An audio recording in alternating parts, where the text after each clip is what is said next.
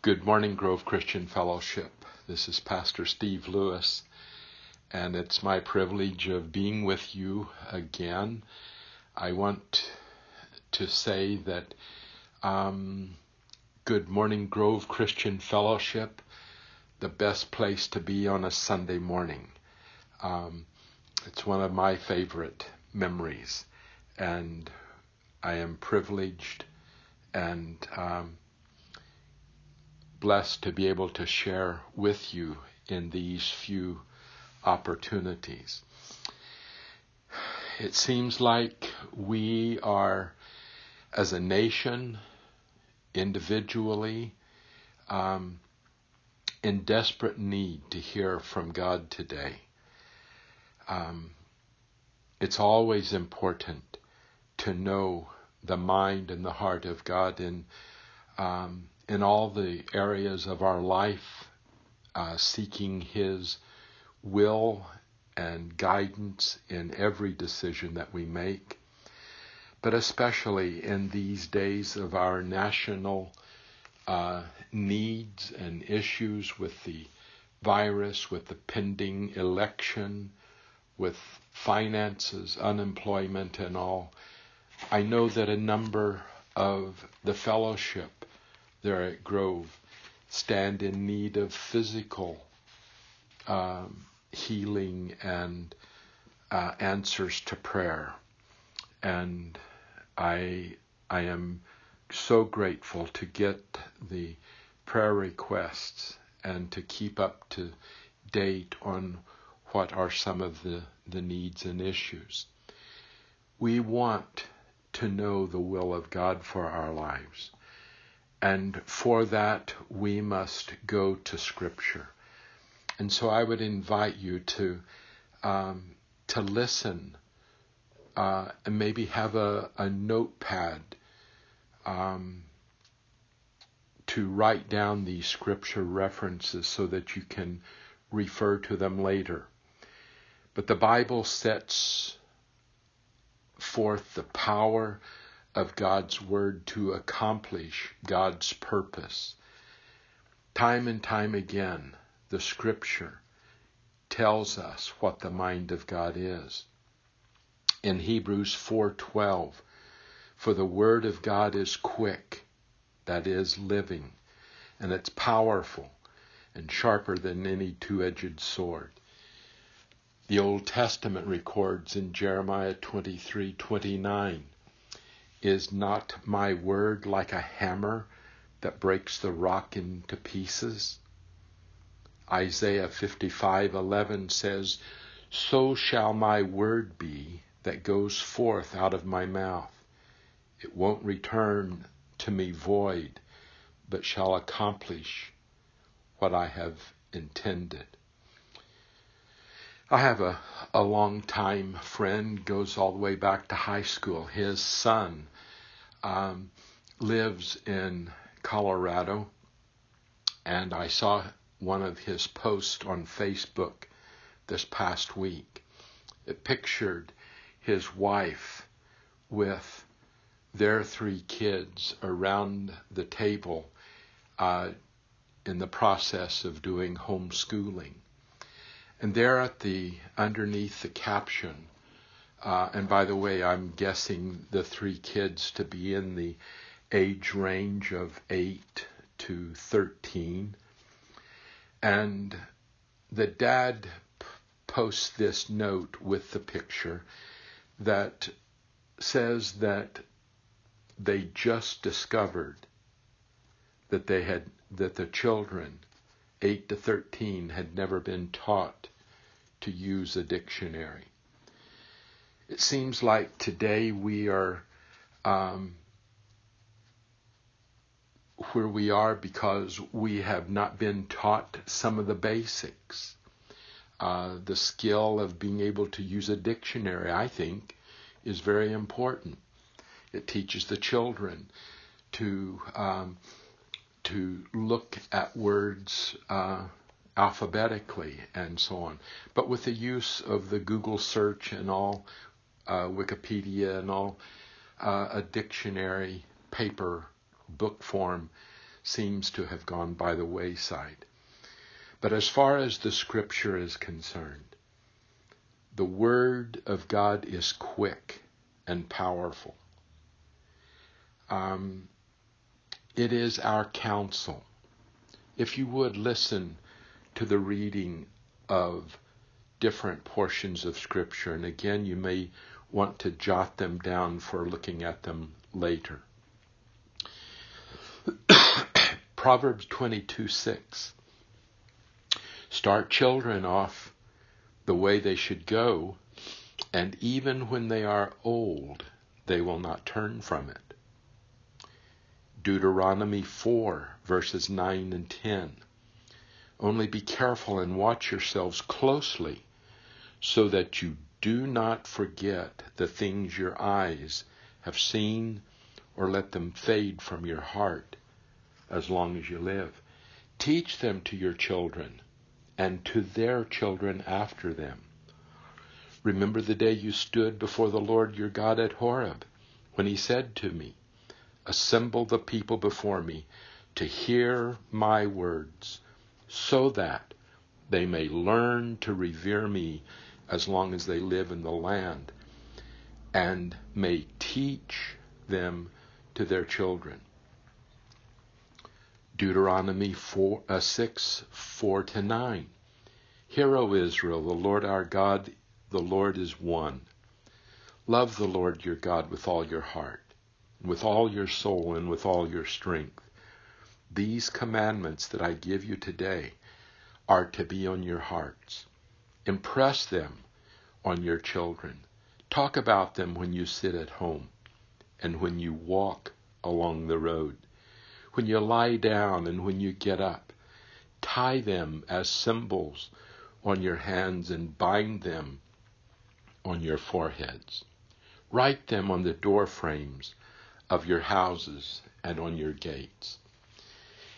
He's going to repeat that basic message again in chapter 11, verses 18 to 21. Later on in the psalm, Psalm 119, beginning at verse 1. We get more instruction and the benefit and the blessing and the power of God's Word, where the psalmist said, Blessed are those whose ways are blameless, who walk according to the law of the Lord. Blessed are those who keep his statutes and seek him with all their heart. They do no wrong but follow his ways you have laid down precepts that are to be fully obeyed. Oh, that I may, all that my ways may, uh, were steadfast in obeying your decrees. Then I would not be put to shame. When I consider all your commands, I will praise you with an upright heart as I learn your righteous laws.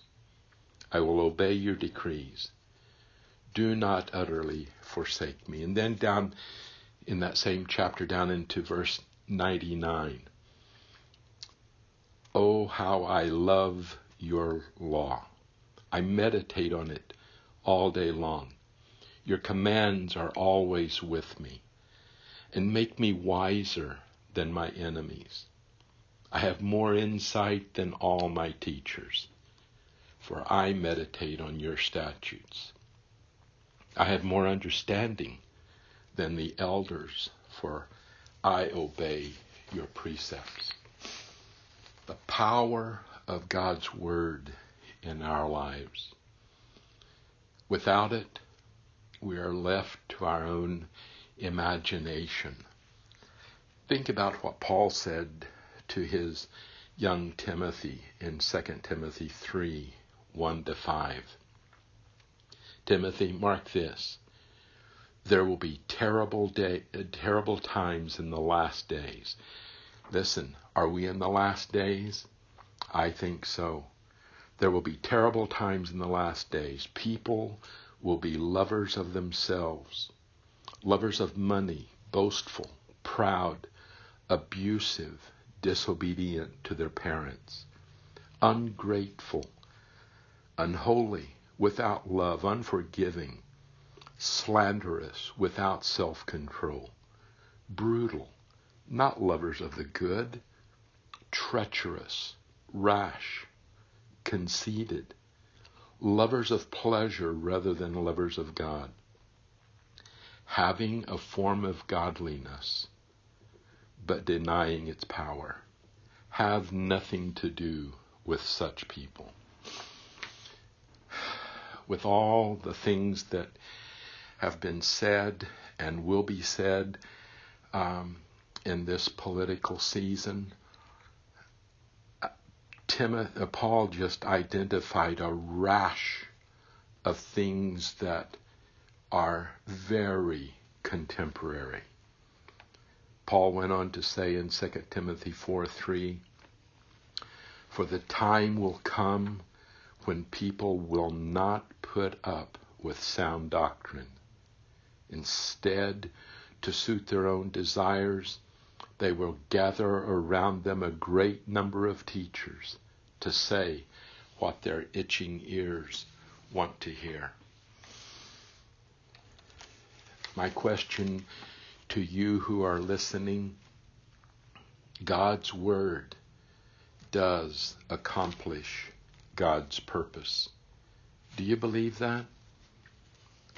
Do you bow unreservedly before the power of the Word of God? Do you respect it? Or do you pick and choose that which you will follow? Do you praise God knowing that the Word of God is never defeated, never inadequate, never comes up short? I think you would agree that the church today stands in need of revival. We need to come before the Lord, to listen to His Word, allow it to speak truth to our whole being. And where there is sin, we must be ready to confess it.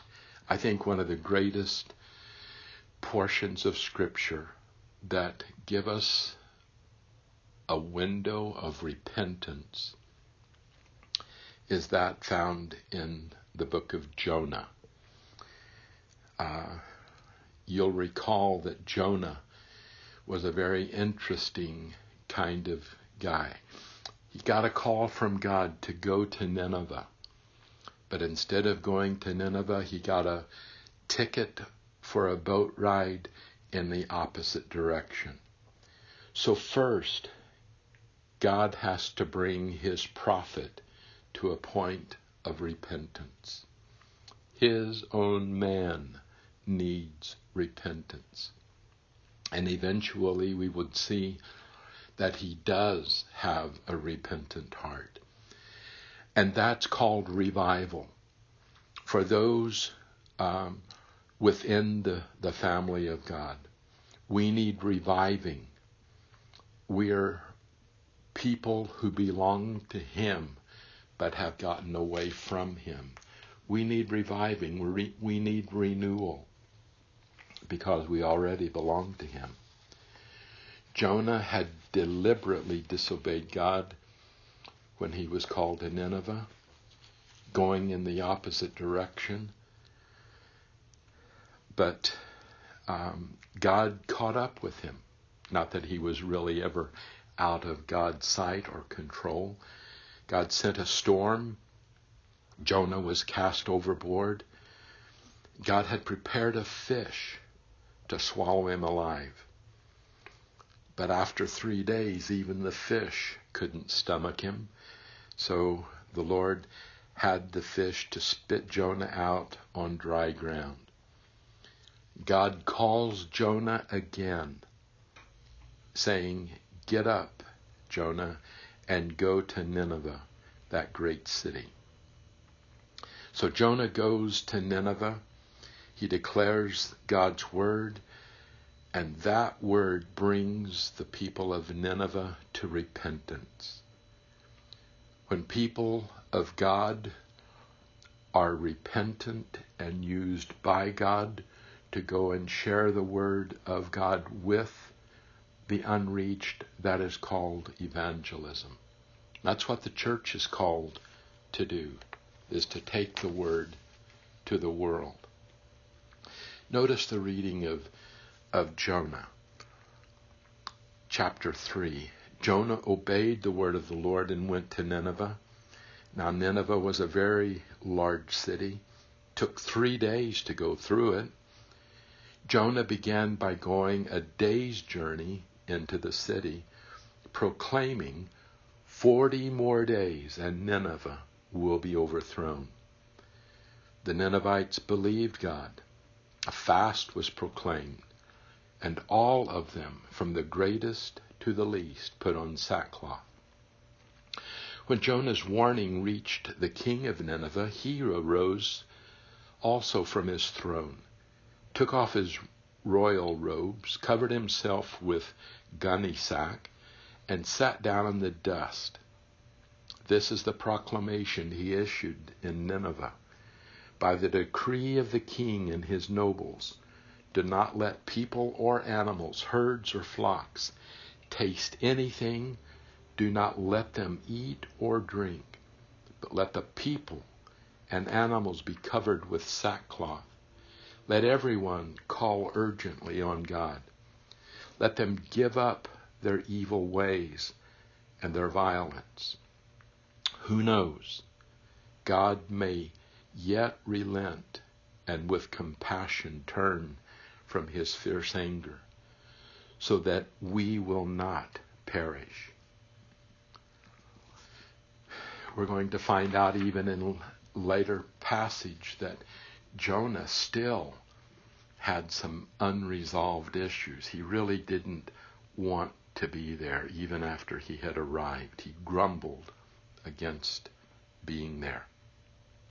And in a conversation, God said to him, And should I not have concern for the great city of Nineveh, in which there are more than a 120,000 people who cannot tell their right hand from the left.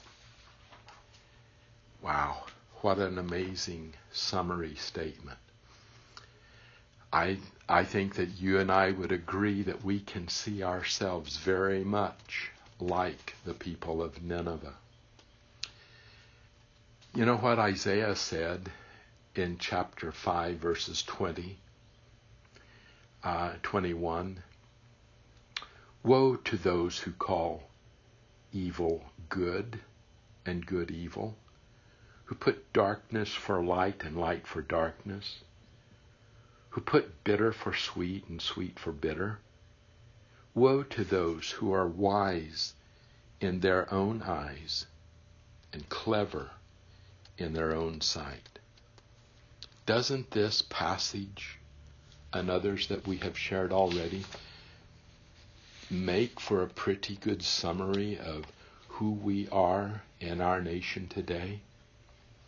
And I don't know that it's because people have lost their way.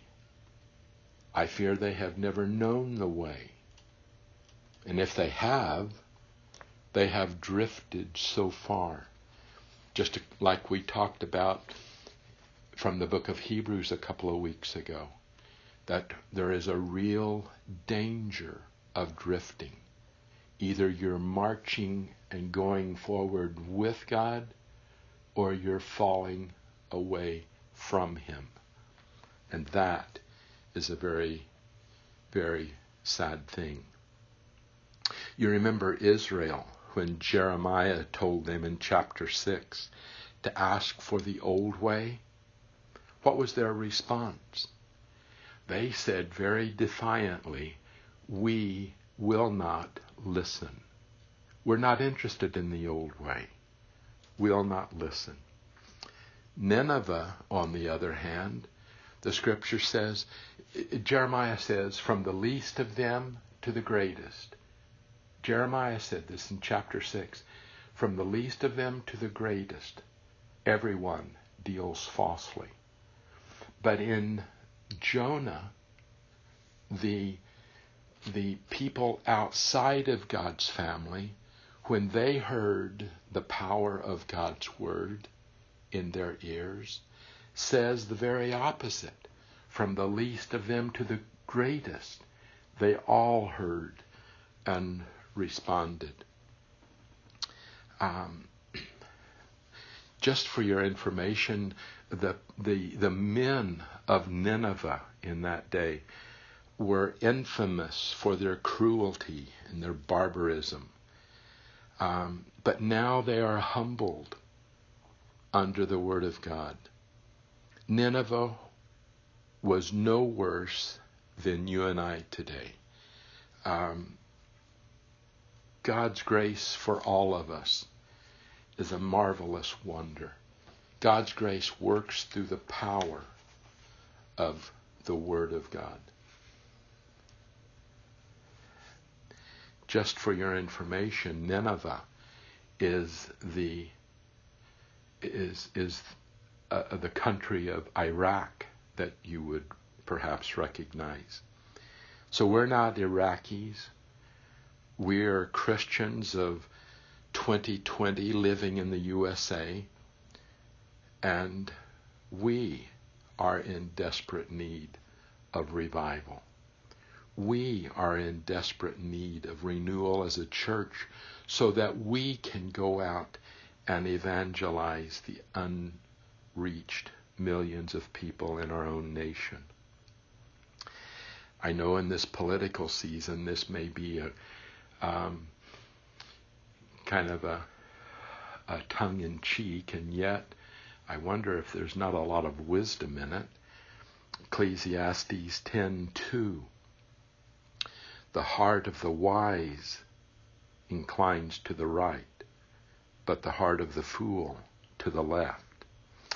Well, let's consider uh, today the repentance of Nineveh.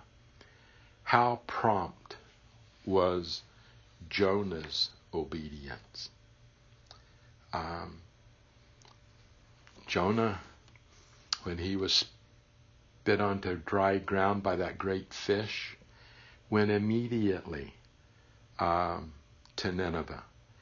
He had been cast from the stomach of that fish, and it doesn't say anything about him taking a shower or anything. It just says that he immediately went into the city a city that it takes three days to go across, but he went one day into the city and there he began to preach. Um, do you see the difference in the repentance that Jonah has made? Jonah comes to the great city miles across. He doesn't pause to study the city, to take um, to get the demographics, to figure out the percentage of women and children. Um, he just goes into the city a day's journey and begins to preach 40 days, and Nineveh will be overthrown. Um, he didn't creep into the city, but rather he was strong and courageous like Joshua had told Israel to be. He was strong and courageous. He was bold. And he proclaimed with a very loud voice uh, the words that God uh, proclaimed. The thing is, and here, here, here's I think important something important. Jonah had experienced revival in his own area of life. He recognized that he couldn't outrun God, and so he landed with a sense of purpose. You and I, we must be aware of God speaking fresh, new words to us every day. Because an empty vessel can't pour out blessings to anyone. If you don't have something you can't share it. Jonah, Jonah's own person, his appearance, goodness, I don't know if he still had seaweed hanging around his neck as he was standing there preaching. I imagine that some of the stomach acids of the, the great fish may have uh, left some blisters or what, I don't know.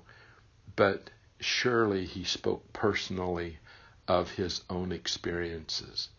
Sounds like a celebrate recovery testimony to me. He spoke to the people of Nineveh about the things that he had seen and heard and uh, bore witness of. But his preaching was what God put in his heart a preaching that summoned men to God's judgment. And they realized the evilness that was in their life. He explained to them the violence that was in their hands and how it appeared before God. He opened up to them the law of God and showed them his standards. Well, Jonah's preaching cut across the grain of that society, and they, their hearts were convicted of their wrong, and they responded. Um, he said to them that they were proud and arrogant, that they believed that they had attained their own uh, way of life, and that that they were all okay. But Jonah said, You are not independent. You're not in control. It's not just you. You're God's creation, and you're going to be held accountable uh, before God today. And so um, the bottom line is, and the thing that we've got to recognize is when God speaks, we do not have the option uh, to pick and choose. We've got to listen to the whole counsel of God. And we can't afford to kind of wink at a situation and say, oh, surely he won't mind if I just kind of tweak it here or there. Listen to what Proverbs 10 9 to 10 says. Whoever walks in integrity walks securely, but whoever takes crooked paths will be found out. And whoever winks maliciously causes grief, and a chattering fool comes to ruin. We must turn. We must turn from sin. When we hear the Word of God speak truth to us, we must respond. Well, I, I, I just wondered how some of the people in the crowd might have looked at this preacher. Perhaps a very novel kind of thing. They're not used to seeing someone standing up shouting the way he was. Maybe some of them would mock him or laugh or play with him. Maybe some of them even wanted to tar and feather him. But the scripture says they responded completely differently. Instead, we see in Jonah 3 5, so the people of Nineveh believed God. And they proclaimed a fast. They put on sackcloth. Even the king took off his robes, covered himself in ashes. Did you notice that even the animals were to be left unwatered and unfed? Everyone was to be included in the fast. And they began to cry. And I, I think that it was more than just a sobbing kind of cry. I think that they bellowed and cried out with their hearts broken for their sin. How can you explain that? How can you explain such a reversal in uh, in behavior? I think it's because of God's mighty grace that was made to, known to them for the first time, perhaps, through His Word. The Bible says concerning the Word of God in Acts 13:48 as many as were ordained to eternal life believed. God's word is powerful. We read from Hebrews, it's powerful, more powerful than a two edged sword. Um, I imagine that day in Nineveh, the people got up uh, like they did on any other morning. The men went off to do their business. The merchants put out their wares. The farmers were in the fields. The women were doing whatever they did. But then the message began, uh, what was, was being heard in the town square. And it spread like wildfire among the people. I know in California you're having great, great difficulties with those wildfires. I would just say that I wish today that the churches of California and our nation would get on fire for God, that we would have a, a, a prayer time of repentance and renewal, that we would become an evangelistic uh, church to reach out to people. Well, some might ask if the the um, renewal that the people of Nineveh was real. Jesus identified them in the book of Matthew chapter 12 and Luke 11 when Jesus was dealing with the Pharisees and the Pharisees were trying to trick him at every turn. And they rejected the message that Jesus preached. And uh, they and and yet when when he spoke, their their conclusion was wow, here's a man that never spoke as this man speaks today. But they, at the same time, where they, they were saying, show us a sign, then we will believe you. Uh, they were always, always trying to put an end to the ministry of Jesus. But Jesus said that the men of Nineveh will rise up in judgment with this generation and will condemn it because they repented at the preaching of Noah. And behold, a greater than Jonah is here. So if the repentance of Nineveh had been uh, insincere, Jesus would not have identified it.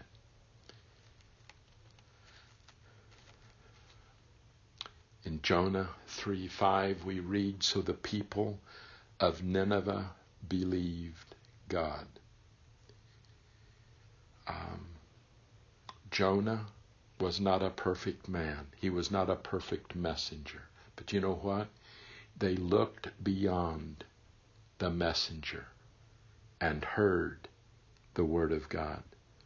They heard the incredible uh, truth that Nineveh would be overthrown if they didn't turn to God. And in fact, they did. They exercised a true faith in God. And so repentance is when you believe in God. Not some great power in the sky, not a benevolent force or, over mankind, um, not the messenger. God has commissioned the church to preach the Word of God, the whole truth and nothing but the truth. And this morning, or whenever you're listening to this particular message, I have shared with you a number of scriptures. And I would hope that when you can get along, uh, alone perhaps with the Word and kind of reread it, I would encourage to do so and to meditate on it. And my question would be Do you believe what God is saying? Do you understand that when you are not dealing uh, honestly before the Lord, you're you're living in sin. As the church, as your church is now looking for a pastor to come, I pray that you will find a pastor who will believe the Word of God to be the Word of God and to depend upon the power of God's Word. That it will be, he will be an individual who will speak the truth in love. That every time he stands to open the Word of God, that he will preach without compromise. Preach to us that God is God and that if we repent and believe in His Son and choose to obey Him, turn from our sins, we will be in the center of His will.